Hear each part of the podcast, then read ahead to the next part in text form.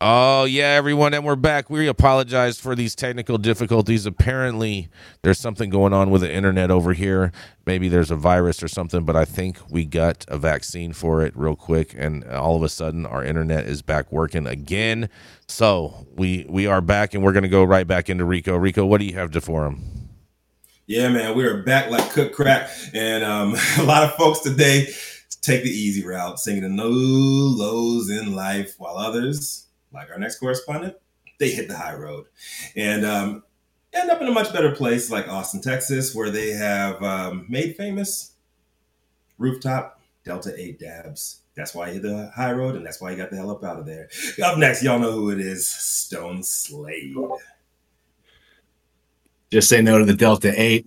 Just say no. Thank you, Rico. Take, today, my story takes us back to New York the Bronx is eagerly awaiting the opening of its first adult use cannabis dispensary next month. However, concerns have emerged within the community regarding the dispensary's location. The storefront at 2460 Williamsbridge Road has become a hot topic of conversation and not all of it positive. Cousins Levent and Dennis Oskert, the owners of the dispensary called Hush, granted local news 12 Brooklyn an ex- exclusive look at the construction process, Leverett expl- expressed his enthusiasm, stating, We've been supporters of marijuana from the beginning, and I think it's a perfect opportunity to bring it to the mainstream. Roxanne Delgado, founder of the Friends of Pelham Parkway, along with other community members, raised concerns about the dispensary's uh, proximity to a house of worship, a school, and a playground. Delgado clarified her stance, saying, We're not against legalizing it. We're against the location. It's directly across the street from a playground that's used day in and day out. To address these concerns, the state's Office of Cannabis Management reviewed the proposed location. They found that the nearby school, PS 89, does fall short of the required 500 foot distance, but this rule only applies if the school is on the same street as the dispensary. Additionally, because the Mazzei Playground is owned by the New York City uh, Parks and not actually a part of the school, even though they actually share the block and they're butted up against each other, it's exempt from this regulation. Now, proximity of the house worship, which is less than 200 feet, was not included in the report that was provided to News 12, so I don't have information on that. Notably, though, there is an existing smoke shop next door to the house of worship, uh, which was part of the Ozarks argument during the discussion with Community Board 11. Uh, Levert Oskert uh, assured the community that strict measures will be placed on, at Hush, stating we're going to have security at the front Everyone above 21 can come in, no one under 21. There's cameras everywhere, every corner. This is going to be everything by the book. And News 12 Brooklyn reported that they reached out to the community board 11 because they didn't object to the location before the deadline last month. However, recently they discussed the dispensary and voted to send a letter of objection to the Office of Cannabis Management regarding this location. Uh, this would be a good shot. Uh, show that map, Adam. Sorry if you can. Uh, I was just wanting sh- so you guys get a visual on it you can look at this. The playground is directly across the street from the proposed dispensary.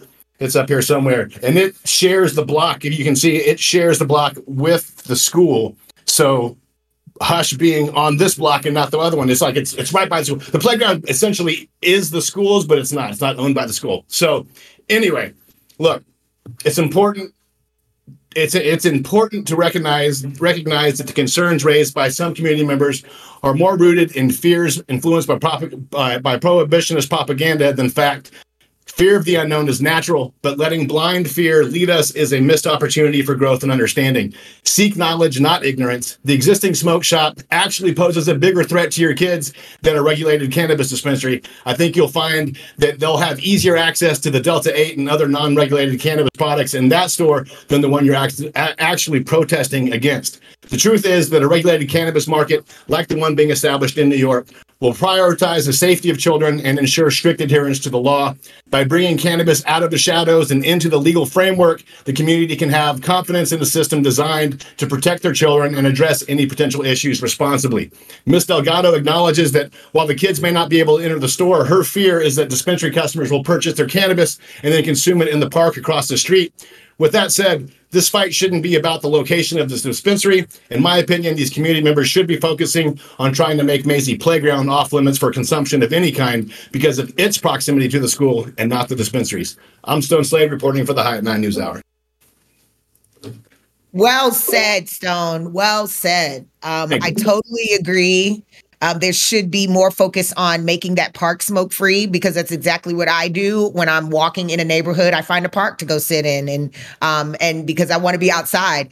Uh, but I think that you bringing more attention to the fact that there's a school there um, and close by, and kids are in proximity. Of course, when I see children, I don't go sit down next to a family having a picnic and blaze up. It's just rude. Uh, but I would find somewhere more exclusive and private that I can just hit a couple times and keep going and walking through the park. So I think that's such a well said.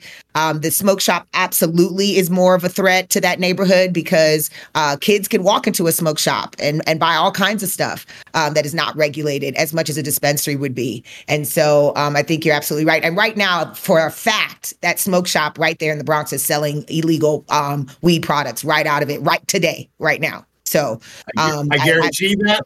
I, I guarantee. I didn't, I, didn't mean to cut you off, but I called them this morning uh, right before we got on the air, and I asked them, "Hey, do you guys have Delta 8? Yeah, we do. Do you guys have other cannabis products? Yeah, yeah. Can you tell me what they are?" He's like, "No, no, no, no. We have everything. Just come on down." So I was like, mm-hmm. "Okay." mm-hmm. Mm-hmm. Exactly, mm-hmm. exactly. Um, so you know that you know it. Um, uh, in New York right now, it's a wild, wild west. And so I think that um, you make some really excellent points, and there should be an advocate on the ground. And so I'm, I'm grateful that you shared this story, so I we can send our people to this city council meeting and and to the local uh, meetings that they're going to have on this subject, and really make some good points about what should be um, highlighted and what should be be protested for sure. Thank you so much for this story. Thank you. Oh yeah. I guess that's why their name is Hush, though, right? You ain't supposed to talk about it. Exactly. I, am with you. Yes. hush, hush up now. Hush up now.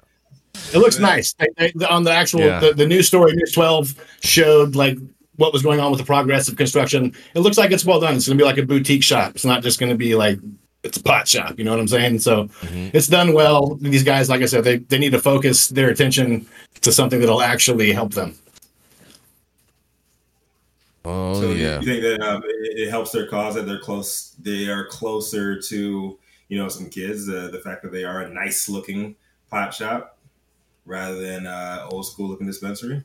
Yeah, but you're going to be carded as soon as you hit the door. So no kids are going inside. You don't accidentally stumble inside of a dispensary. That's why it's a regulated facility, right? I mean, um, it it'd be one thing if your parent takes you in there with them um, uh, for like more of an education kind of thing. I don't even know if that's allowed that's, I with state that. law. Yeah. Right. But but I think that, you know, knowing I mean, I think liquor stores should be the same way. Right, you should be carding kids at the door, um, but that's not the the case. um, whatever, so whatever happened to liquor education? They need to be educating well, people about liquor. Well, well, well, Nicole, that, that that kind of does happen when you have state-run liquor stores where all they do is sell liquor. You know what I mean? Like uh, there's there's certain states. No, that's not everywhere. That, the only place I know that is is in North Carolina. Wa- uh, Washington State. Washington State is like that. Um, uh, a lot of a lot of states on the East Coast are like that. They have uh, all their well, liquor is sold by. Not. New York is not. No, that's correct. New York is not.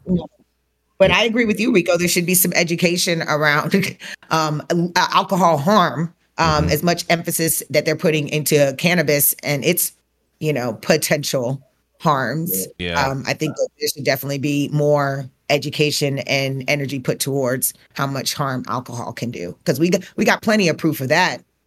Yeah, because I, I, I sure enough went to went to school a couple of times, drunk as hell in high school. after, after stealing some white lightning yeah. I, vodka. I the vodka was easiest to replace with water in, in your yes. liquor in your parents' liquor cabinet. You know, you can't you, it, the brown will start to look a little too diluted if you try to replace it with water. Uh, N- N- Nicole, N- Nicole, easy Jesus, Nicole. The um uh, in over in the chat, Grumpy Ogre says New Hampshire. I, New Hampshire. I was trying to remember that one. Um, but uh, but Miggy is saying that in Washington State they are no longer state sanctioned uh, liquor stores. That the cost Costco bill broke it, and I'm not sure. I don't know enough about that if that is true or not. But Miggy Miggy 420 is telling us that it is true that Washington State is no longer liquor controlled by the state. But nonetheless, anyone else has anything else on that? We got to keep him rolling. Let's keep it popping. Let's keep it popping. Coming up next, she's a pineapple princess and the founder of Panoptic Strategies who loves to dress her dogs in ridiculous outfits and parade them up and down Capitol Hill. That's right. It is none other than the Gretchen Gailey. I'm mad that I don't have my RodeCaster set up uh, yet because uh, I, I would give you some love here, Gretchen. I appreciate I appreciate that, Rico, since I can't get any love from Jason Beck ever.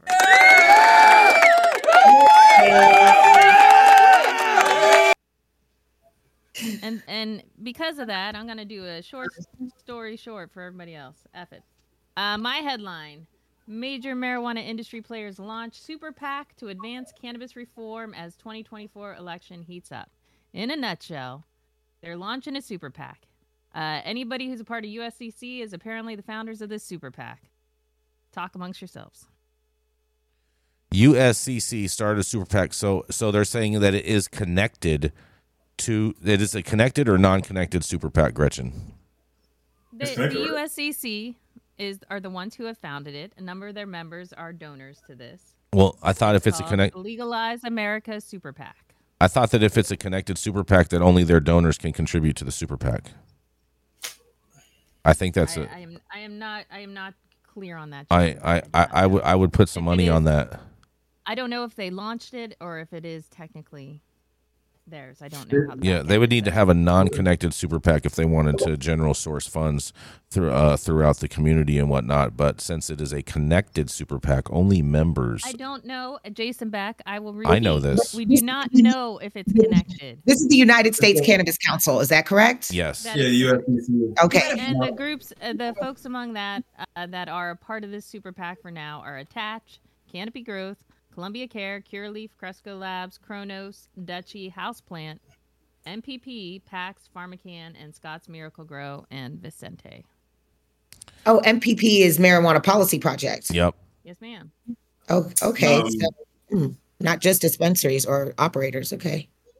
Um, they, they said that they were the first super PAC. Isn't that false? No, yeah, it's Wasn't there, like, hundred percent false.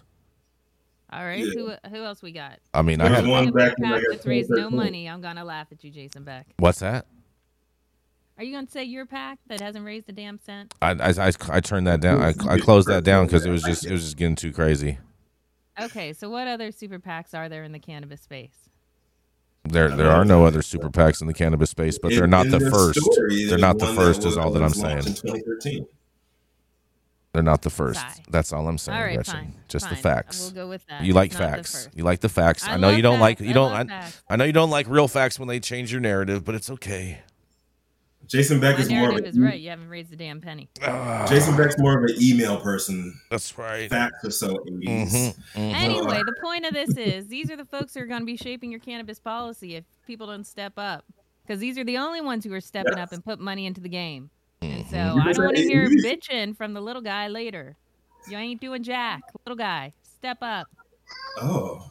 Um, well, I'm, I appreciate that uh, somebody has been thoughtful enough to put some a group together and actually raise funds because we need lobbyists and we lobby lobbying money um, to help support the initiatives that we want in this space. Um, you know, we need to start taking it seriously. So I'm grateful to hear that this is happening. Um, MPP being a part of it, knowing that Toi Hutchinson is uh, is leading MPP um, from the background over there, gives me a little bit of confidence. I'd like to learn more um, and understand exactly what the objectives of this pack is, um, and um, hopefully it, it, it involves um, you know a criminal justice component um, in there. This, We'll this Um, says that they are focused on the 2024 presidential campaigns. Yeah. Uh, for those who are unclear about what a super PAC is, you can, I don't know if they're connected or not, Jason Beck, but basically, I'm telling you can that they are. Unlimited, unlimited funds to a super PAC. However, a super PAC cannot donate to actual candidates. So what they would do would be like they would start their own campaign about legalizing, and then at the end it says paid for by blah blah blah blah blah.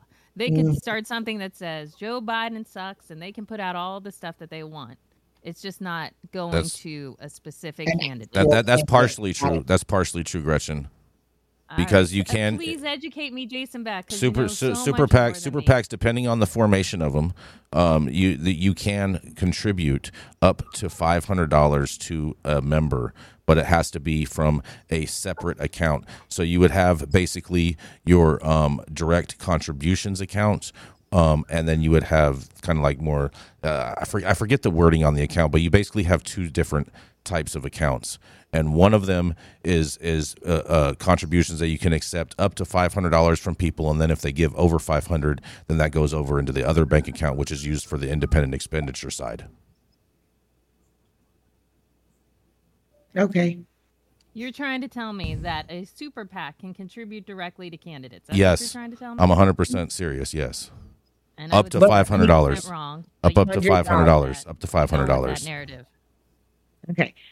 Well, either way, The what, point what, what, is- what is the broad sentiment on USCC? I know they had a lot of issues last year with communities of color, um, uh, most notably um, ACAM's exit to their board of directors. Uh, what's the broad sentiment on um, on their operations? Is this the voice that we want to have representing the get the broad cannabis community? No, No. No, especially not with, at all. Especially with Scotts Miracle-Gro. Not at all the voice that you want. These people are going to be advocating for for uh, policies like regulatory capture, small marketplaces, artificially high prices, and No state home grow. yeah, no home grow, all of that. This is this is this is Right. that this is those guys. and how Um, much? Are all other than MPP. All these folks are MSOs. Mhm. They are major, bigger players in the space. to be effective Everybody as a little super is PAC, there. To be as uh, effective as a super PAC, how much money are you looking at? You you need You you need some effective? M's. You need some M's. You need some M's in there. Okay. Yep, you need some M's. I M's mean, because the whole goal is like, especially for a super PAC, is advertising. So Mhm. Right. Money. That's expensive. Right. Put Yep. behind advertising campaigns, especially in certain markets. That's your independent Right. expenditure campaigns. That's right. When you carpet bomb people's districts. Oh yeah, we're we got to go to a commercial. We're gonna be right back. The control tower from Highly Educated has perfected the dab. Utilizing the concept of thin film evaporation, you can waste none of it and taste all of it. The micro texture of the SE pillar increases nucleation at elevated temperatures. And with the tower propelling at 2600 RPMs, it's certainly the most efficient dab experience to date. The control tower from Highly Educated. Oh yes, whatever you're doing, make sure you hit that like button. Make sure you hit that subscribe button. We're gonna do a little public service announcement real quick. I want to make sure everyone knows about the Global Day of Compassion, which is uh, Sunday, July 30th. It is the Global Day of Compassion where they collect donations to reach out to elderly citizens in the community and make sure they know they are loved, needed, and appreciated and have supplies that they need. So, all types of supplies are needed and can be donated. If you want to know how to help out with this organization, uh, please let me know. Reach out to me. I'll definitely connect you uh, with the people and who this is actually uh, benefiting. It benefits the community of the Baldwin Hills area. And just for anyone that doesn't know about the Baldwin Hills area, Baldwin Hills is the only area with over 850 apartment buildings in it, which all of those apartment buildings have 30 to 40 units per building. And uh, there's a lot of people that can uh, that would need some help, and there's going to be a great little family event. There's also a little movie night afterwards, and so I encourage everyone, uh, if they have any interest, to reach out to me, and I will send them all the information on this, so then that way they can be a part of it. And I believe Rachelle has a brief little statement as well, and then we're going to go right back to the next commercial. Thanks, Jason. Uh, I just want to talk about the MAPS conference, Psychedelic Science 2023, that went down last week. A lot of people are talking about this event um, good, bad, ugly. Uh, big debates in the psychedelic community right now. I'm really excited about the research, I'm concerned about honoring sacred medicine. I have an article dropping probably tomorrow. It's been resting on me, and I've been wrestling with it uh, at night, trying to figure out how to talk about this event. But stay tuned because coverage is coming. We'll be discussing it next week on the air, so make sure to stay tuned. Oh yeah, go for it, Adam. Keeping up to date on the evolving policies of relevant state, local, and federal governments is key to success. When the future of your business is at stake, you need representation as dedicated as you are. With a maze of laws and regulations surrounding cannabis, hemp, and psychedelics, knowing where to begin can be a challenge. Good thing the law offices of Omar Figueroa features a skilled, highly focused team ready to guide you through it all. They're accepting new clients in California and New York. So make sure you check them out at info at omarfigueroa.com.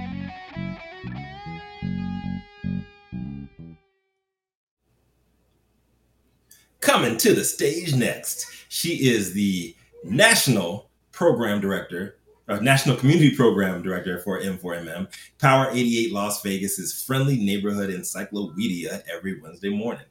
Here to hit us with a little purple plant magic, Nicole Buffong. Ah, thank you so much, Rico. Appreciate that introduction. Um, today, my story is uh, coming out of New York City. I was going to uh, tell this live on Tuesday and didn't get the chance to, but here we are. Um, I'm really grateful I got a chance to attend the press conference on the 27th, uh, discussing the pilot program uh, that will compromise of 25 returning citizens and participants offering education, training, and guidance to individuals from New York's most justice impacted communities twice a week. Um, and it was sponsored by um, Cannabis Equity, Cannabis Justice and Equity Initiative. Uh, and we were really excited to uh, get a chance to hear some of the speakers that day. Uh, the program will equip these individuals with the necessary skills to access the estimated uh, 60,000 job opportunities that were going to be coming to New York cannabis industry. A comprehensive 16 week educational and training certificate program. This um, has been created to address the common misconceptions surrounding cannabis regulations while providing universally applicable employment training, including digital literacy skills, seed to sale compliance, and networking skills. Jamil Myrie, co founder and chief programs officer of CG, CJEI, said this goes right to the heart of MRTA's purpose as a social equity law. Our intention is to de- democratize this cannabis opportunity by develop by developing a skilled labor force using the feedback, knowledge, and experience gained from the pilot to inform our at-scale program operations of 100 person cohorts to run concurrently in each of the five boroughs of New York City's every 16 weeks. Wow. Founder of Cannabis Justice and Equity Initiative, Professor Terrence Coffey is a former incarcerated individual who created the organization to be a beacon of light for those that have been most disenfranchised by the prohibition of cannabis. He says, CJEI is committed to providing a pathway to the boys on the corner in our neighborhoods who would not normally have an opportunity to enter this industry to ensure that New York State is representing the entire community, even those that have been marginalized by cannabis criminalization. And so that became the heart of everything I do. Also at the meeting was the Department of Labor, Cannabis Workforce Initiative with Cornell University, which the students are accredited, Local 338, Union Square Travel Agency, which is Black and women owned legal dispensary, one of only five in the city, uh, out of 16 in the state. Um, the most recent update was uh, there's operating in New York State is actually up at 16 now. The city of Manhattan was there to support as well. And here is Deputy Manager, um, Bur- Deputy Manager, um, Manhattan Borough President Keisha Sutton James.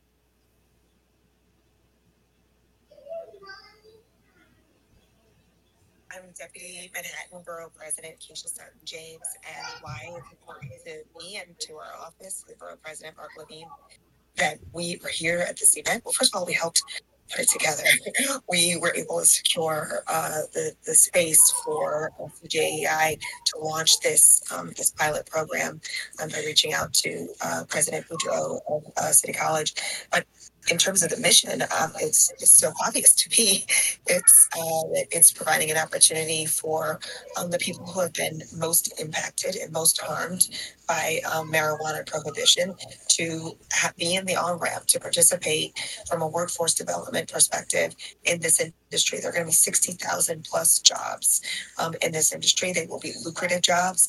They will be uh, labor. They can be labor protect, protected jobs as well. Um, so it's an opportunity for people to build uh, wealth and stability in their families and in their communities. And we we thought it was critical that we do everything we can to get this thing off the ground. And you know, when they say they want to have a hundred, um, you know, in each borough, I would just I wanted to be in on the ground uh, and have our office in on the ground of it, uh, the launch of this special um, program. So that's and and also speaking at the event was founding director of um, cannabis in New York City, Miss Dasheeda Dawson. And I'm the director of Cannabis NYC. I'm really thrilled to be joining the Cannabis Justice and Equity Initiative for the launch of their 16 week pilot program for reentry citizens learning about the cannabis industry. It's the first of its kind. And as usual, New York is making history, y'all. And I am here for it. I'm so excited. so th- thanks to everyone that was involved. They are making history in new york city. One of my favorite things to see honestly everyone is all of the black women behind the scenes that are helping this amazing program roll out in new york. Now it's not perfect but it's a start and they're doing it different than any other state i've seen do it in the country so far. And so i'm really excited. I, I can't wait. I've, I, I was able to consume some New York grown cannabis finally um, on this last trip. Because uh, usually, this what you're smoking in, in New York the past decade was probably coming from California anyway. So now I'm excited to see all of the opportunities this summer in New York City. They pl- are planning a pilot program of a farmers market. The concept of being able to bring legacy farmers and cultivators to a regulated market is allowing us as consumers to purchase directly from the grower. I'm so excited. This is something that I've been wishing for. This is the future of cannabis. I don't want to own my only option to be having to buy cannabis from a dispensary. I want to be able to go like where I buy my food from a farmer's market and buy directly from the farmer. So shout out to Dasheeda and, and her office for helping to implement this pilot program. Uh, but I, this is Nicole Fong reporting for Hide 9 News. I was just thrilled to be a part of this history making event and can't wait to see what comes out of it. Nicole. I think it's fantastic news. Thank you for covering that, Nicole. Big shout out to Dasheeda, all the work that she's been doing on the ground there. And uh, since day one, since she got in there, she had her goals, she had her initiative, and she has not. She has done a great job of sidestepping all of the uh, the detractors and the and all of the sideshows that have been going on in the New York uh, industry. So big ups to them, and progress is good. Yeah. Oh yeah, I mean, Come on, Jason. Chime yeah, in. Chime yeah, in. yeah. Here we go. I mean, you know, I, I'm with I, I'm with uh I, I'm with Nick and Justin on this. Okay, and they said in the chat. Nick Bradley says in the chat, New York literally hasn't done anything right. I'd hold my breath. And uh, so I'm gonna re. I'm gonna I'm gonna stand by that statement. And uh, Justin Benson says, uh, odd that they are they are claiming sixty thousand jobs when all it does is take jobs away from the kids on the streets who are selling weed. The real social equity. Okay, so when New York initially rolled out its cultivation licensing program, they they grandfathered in hemp cultivators, Exactly. which makes sense. No, it Um, doesn't. and some of those, yes, it does. No way. They're already familiar with the plant. Yes, it does. And and they already have the equipment that is necessary. They already have the knowledge base to be able to transition into cannabis. And Not buying that. allowed some of those grandfathered in to be actually black people, people of color, and people that have been doing it for a long, long time. People that deserve that opportunity to get into the regulated space without having to spend a whole bunch of money, but already having the ability to um, to be grandfathered in. I think that's a great opportunity. And this pilot program with allowing farmers, these cultivators, these legacy market cultivators to come in, I think it's a good opportunity. This is how we want a regulated system to be built. I mean, Yeah. we it's it's hard to to try to transition legacy to legal and I don't see anybody else that has done it right or even close to right. Well, Nicole, I mean, all of the farmers that I've seen in New York, and I have to agree with Justin Benson on this 100%. All the hemp farmers that I've met that are that are in New York, they're all old white dudes who are all landowners, and that's the people that really got the licenses. So I, I I know a woman. You I know of one? That's just, that's just the people that you've met. You haven't met everybody. I didn't say No, I met everybody. I didn't, and then that's that. That's why I'm asking. I'm, that's why I'm asking. I'm like, who who who else is out there? Please inform me. I, yeah, I know two women that Mm-hmm. do have licenses um, to grow legal cannabis. I know a very nice couple, uh, a black couple. I'm trying to. Oh, they go by their first names. You know who I'm talking about? Um, Nicole King yeah, and uh, Are you guys Is- all is both it talking about the same people? no, Mm-hmm. no, no. Well, They're they're a couple. we're They doing they, these they same stick people to their 'cause it's- plants. They're very good. They're very sweet people. Uh, but they are they are a, a That's sorry? three. What what? So that's three. Three. Well, that's more than other markets. Don't don't roll your eyes at three, Jason. Three. There are plenty of markets that ain't got none. I don't need to roll my eyes. I roll. I roll my trees. You know what I'm saying? And you know, puff these I- I- clouds, I girl. You know. I wholeheartedly agree with Nicole. You got to start somewhere if you're trying to do this, and I think it's a, a very sweet sentiment when she says it isn't perfect. That's sweet. Um, Mhm. However, um, you got to start somewhere, and New York is trying. It is truly a social experiment going on right now up there, um, and I don't know what else you can possibly try and do. Um, naysayers always want a bitch. Uh, what do they say? The first ones through the wall uh, take all the arrows. I mean, they're trying. Mhm. Um, they are doing it a way completely different from every other market. And as Nicole says, no one else has done it right. So give it a Why chance. not try left? Why not try left? What the hell? Yeah. Oh man. by, by this logic. Balance that thing on out, Jason. Yeah. By by by this logic, this is just crazy, crazy, crazy. But nonetheless, you know what? somebody else has a better plan, I would love for them to present it. And we have the people on the inside that would actually listen and consider it if it makes sense. So if you out there have a better idea of how this should be rolled out, please, by all means, I have tons. Of. I have I have sure tons of better ideas, and we, Just- we can just- talk just- about it offline, just- Nicole. Hundred Just make it legal and let people do what they want to do. Mm-hmm. That would be nice. Government- Like, that's what's Take- happening take a- right now. They didn't make it legal. They decriminalized it, and people are doing what the fuck they want to do. Like Mhm.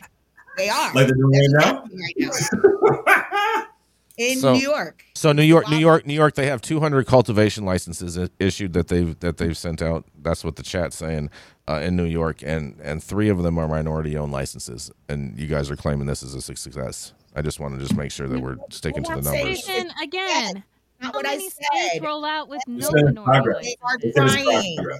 I didn't say it was a success. I said they're trying. And Okay. it's three more licenses to minority owners than any other state had. So oh. there's that. All right. Well, we're going to touch on this topic again in another story coming up. So I think we're going to roll right into the next story, you guys. Coming up next, it's Rachelle Gordon. I'm sorry, Rachelle. I need you to send me the thing. I don't have your thing, but I know that she has an exclusive, exclusive Lego collection. A very, very special Lego collection. She's a writer. It is Miss Rachelle Gordon. Yeah. Yes, thank you, Jason. Thank you for remembering that my, my key attribute, my Lego collection is all I really have to flex on in this world.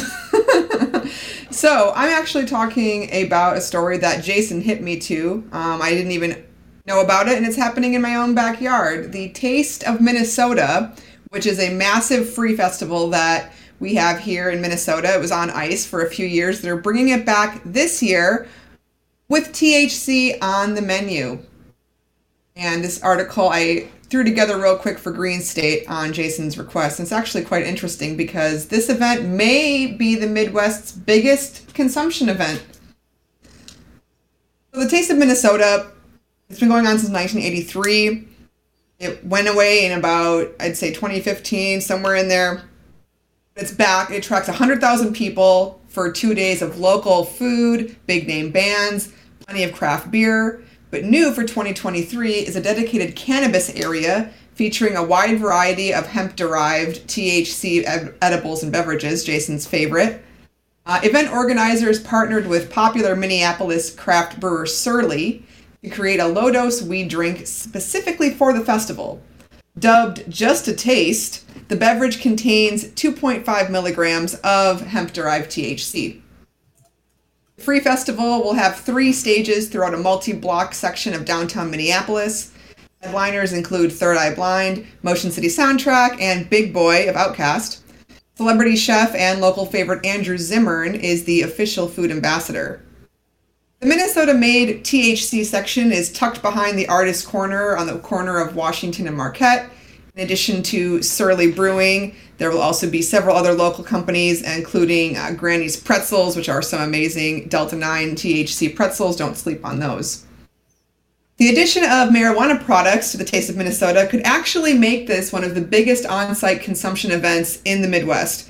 since adult use laws don't go into effect until August 1st, organizers did not need to uh, get any sort of special permits in order to have THC sales on site. I reached out to organizers of the event as well as folks over at Surly Brewing. They did not respond. Um, but cannabis beverages, as many of you know, have exploded in popularity here in Minnesota uh, after the state legislature legalized them back in 2022. The unique law that they passed uh, meant that nearly every craft brewer got into the game. You can actually get these beverages at local bars, liquor stores, and they have become increasingly popular. Uh, and the presence of cannabis at this uber mainstream taste of Minnesota is just another example of normalization of the plant, especially here in the Midwest. Uh, since this beloved event has been on hiatus for seven years, this year's in- reintroduction is highly anticipated, no pun intended.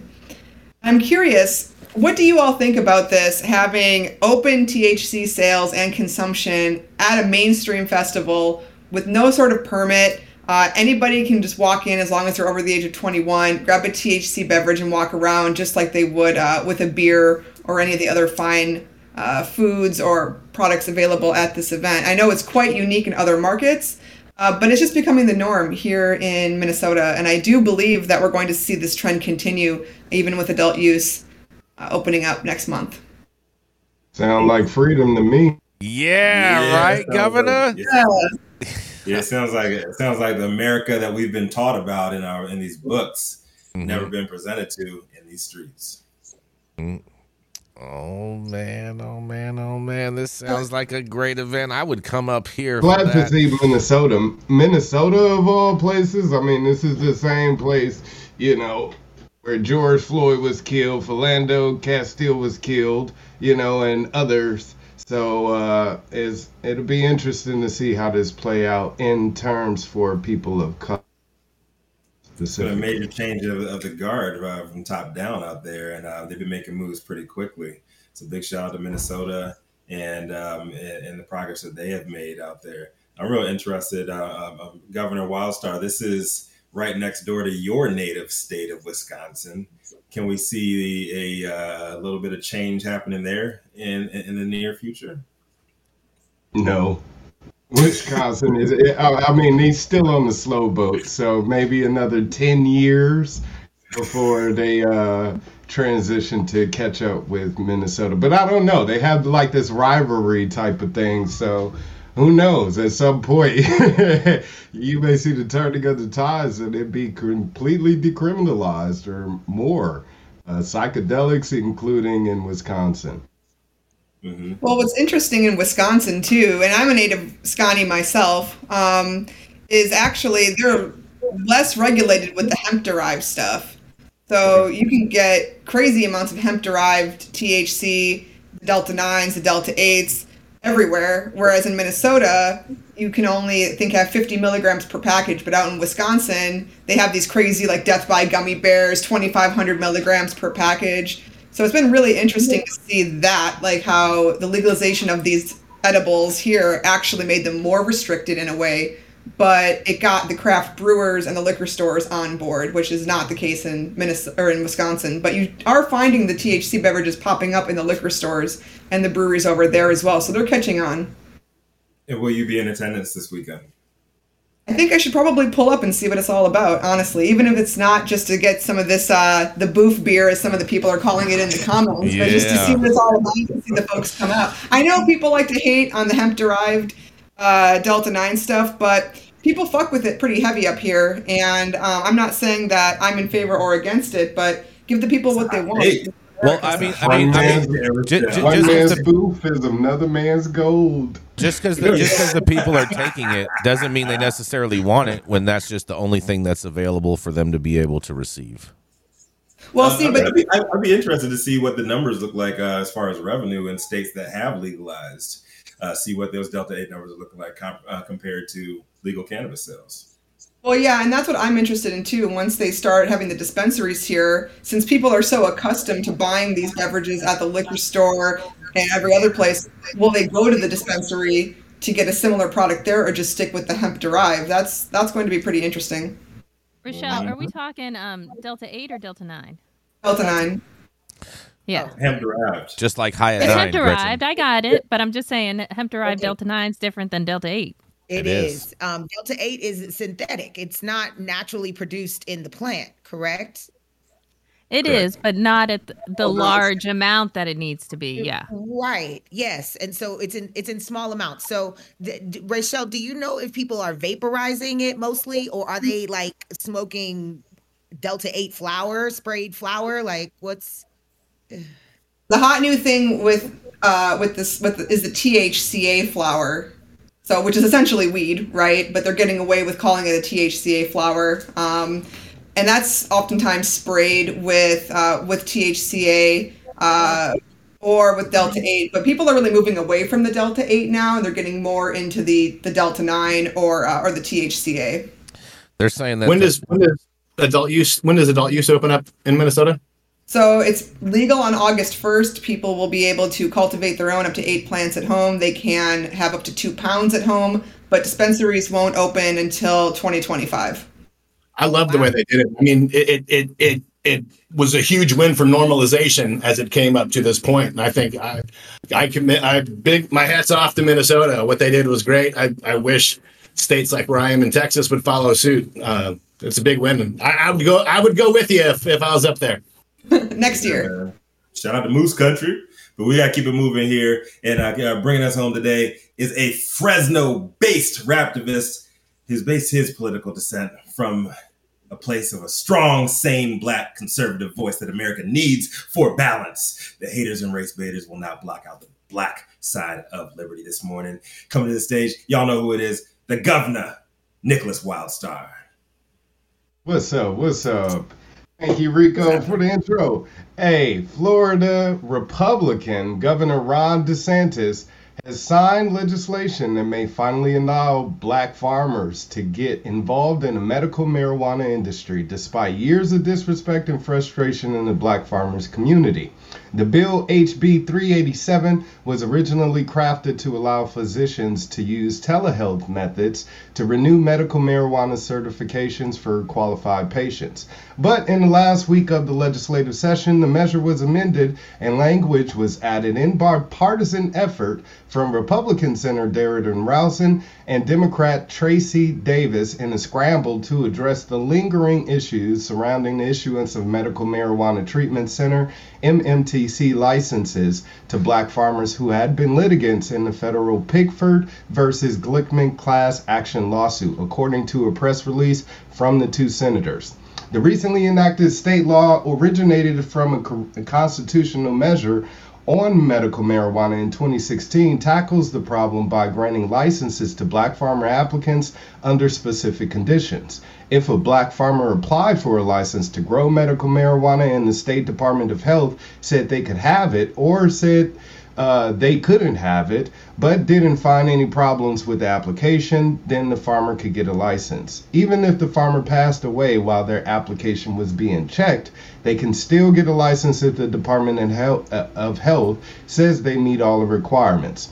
Also, if there were some mistakes or missing information in the application, the farmer can fix those and still get a license as long as the law allows it. It's time, Rouson uh, told the Phoenix Monday night. Um, I guess some that's some paper. The voters passed this in 2016. It called for the awarding of a license to a Pigford farmer if I, I think they gave out seven licenses but didn't award the Pigford.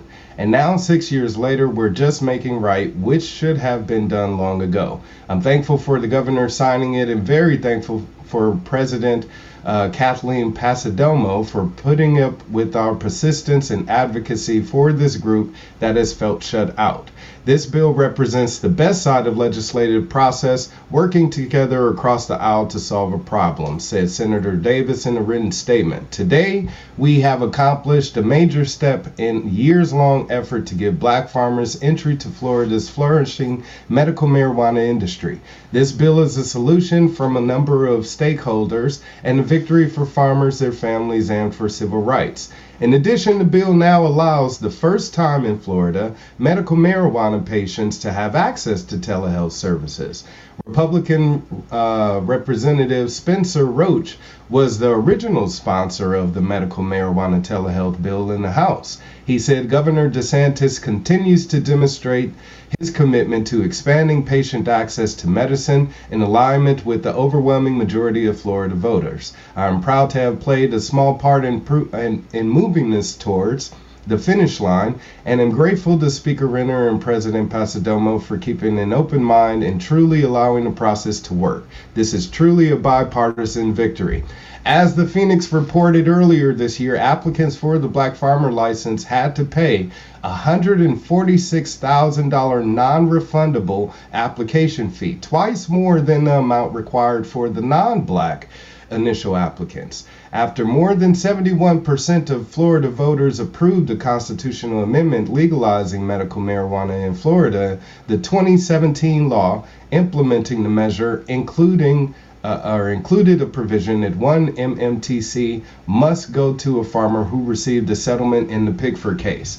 That was a class a class action lawsuit filed by black farmers alleging discrimination by the U.S. Department of Agriculture when it came to distributing loans and assistance. However, no Pigford farmer received a license in 2017, and the Department of Health did not get around to granting such a license to a black farmer until last September. That's when it was awarded to Terry Donnell Gwinn of Gwinn Brother Farms, but nearly all of the 11 other applicants who lost out filed legal challenges, according to Marijuana Business Daily.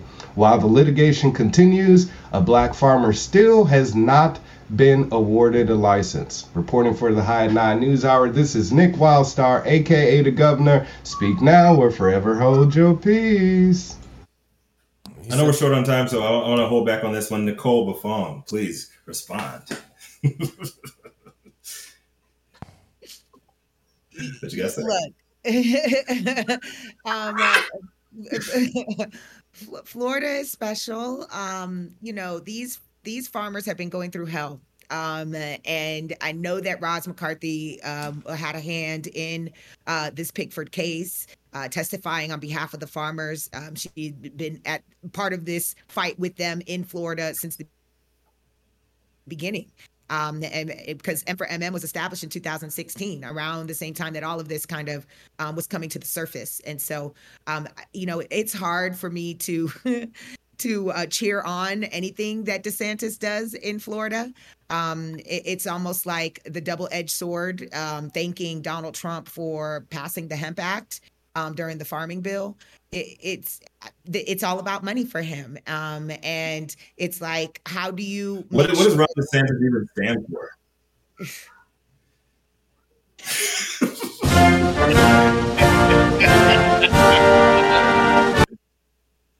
That wasn't. Oh, never mind. Stands for America. That what it sounds like what policy to me. Um, it sounds like what policy. Hey, I'm just saying. I'm just saying this. This is this is this is a win for the cannabis industry, based especially off of everyone's last comments in the in in the previous story. This this should be a win. This should be celebrated. This is this is you know it's better than no licenses. Whatever eh, you guys have already been saying in the previous story, and so you know, Governor DeSantis coming through. There's a reason he has smokable flower in, in Florida is because of Governor DeSantis. And the reason that there is now these licenses being issued in Florida, Governor DeSantis approved it. So you got to give credit where credit is due. If, if Meatball Ron flower in, in, Florida is because of Trulieve um, being in DeSantis's pocket, um, and because of the operators that are happening in Florida, um, making sure that they're getting their way. But it's um, true. has nothing to do well, with the people. And Jason Beck, I would agree, giving credit to the people who did the work, who put their boots on the ground to get this done, uh, to right. get this to the governor's desk. I mean, come on. Yeah, but you know who gets the credit at the end is the person that signs the bill. Well, it's stupid. And again, no license has been awarded. I think this is all just response to a lawsuit. It's all just showboating. Yeah. Yeah. Yeah. Yeah. sure. He wants to be president. Come on, it looks good on his record. Eh, see what I'm it does. saying? See what I'm saying? Oh man, What else? guys. Wasn't there other news about DeSantis and cannabis yesterday or something? Did he have some some some good words on decriminalization? Yeah, he he said he said he's not he's not in support of decriminalization. Yeah. And so no chance in hell were his words. that's Right. I mean I don't I, that that was I his think it, I exact think that words, we have but- too many people using drugs in this country right now. I think it hurts our workforce readiness. I think it hurts people's ability to prosper in life. And he knew people in high school who used marijuana suffered. F that guy, man. And then Yeah. he segued to fentanyl. Then I mean, come on. This Yeah, no, idiot. DeSantis is is not about the people. He could care less about providing the right medication to patients. He cares about making sure that the the people who donate the most to him, their pockets keep getting I, padded. I, so I have a question. keep getting padded. I have a question, Nicole. I have a question.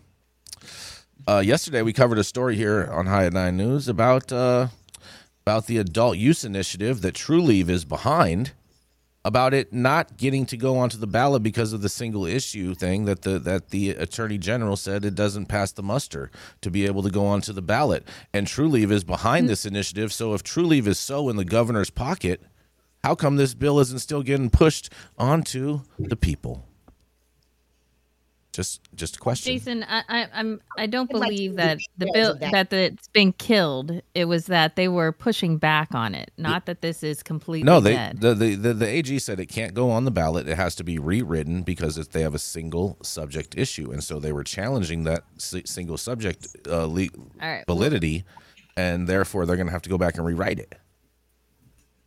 Okay, so that doesn't mean that it's Disagree. killed though. It's asking basic. It's them to basic. rewrite It's, it. I'm just saying. They, they, there's Most a lot of money invested into that. Basically said go back to the drawing board. Exactly. Thank you. Thank you, Nick. Thank you, Nick.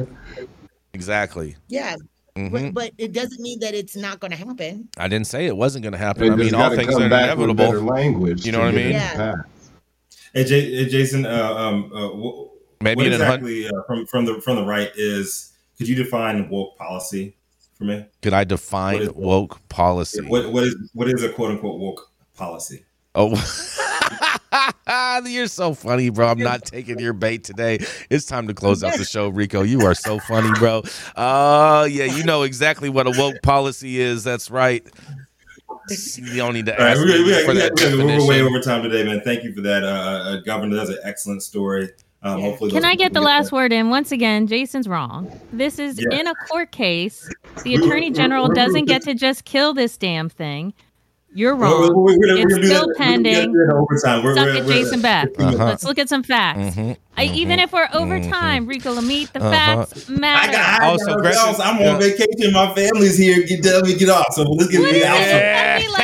It's only like 4 a.m. in Hawaii right now. Y'all, y'all had five. Y'all had ten minutes today of arguing. Let's go. Thank you all for Get joining here. us. High at nine episode of High at Nine News. You can always catch us weekdays 9 a.m. Pacific, high noon on the East Coast, and the crack of dawn over here in Hawaii. Big shout out to the super fans showing love, getting their comments projected live on the big screen. Also to the live audience members and online supporters catching us all across the media platforms, tuning in and giving us feedback on the daily headlines. Our vetted correspondent team tuning in from all over, bringing us much needed variety, perspective, and your respected opinion to the table. Our production team, Cloud Media Partners, House of Fuego, the Vortex 91 Club, all our sponsors keeping the lights on, and uh, our AV struggles to the minimum. And to the haters out there, aw, hope you guys smoke better weed and feel better about yourselves. And always, Cannabis Sativa L, the reason that we show up every single day. It has been Thursday, June 29th. The show's over. You've all been blessed with today's top headlines. Hope it was enough for you to put in your pipe and smoke at least until tomorrow. Gretchen, Gailey, you got the last word today. What you got? I'm right. Jason's wrong, as usual. Yeah, Don't right. listen to that. Stop it. Love y'all. Some of us deal with Stop it. facts.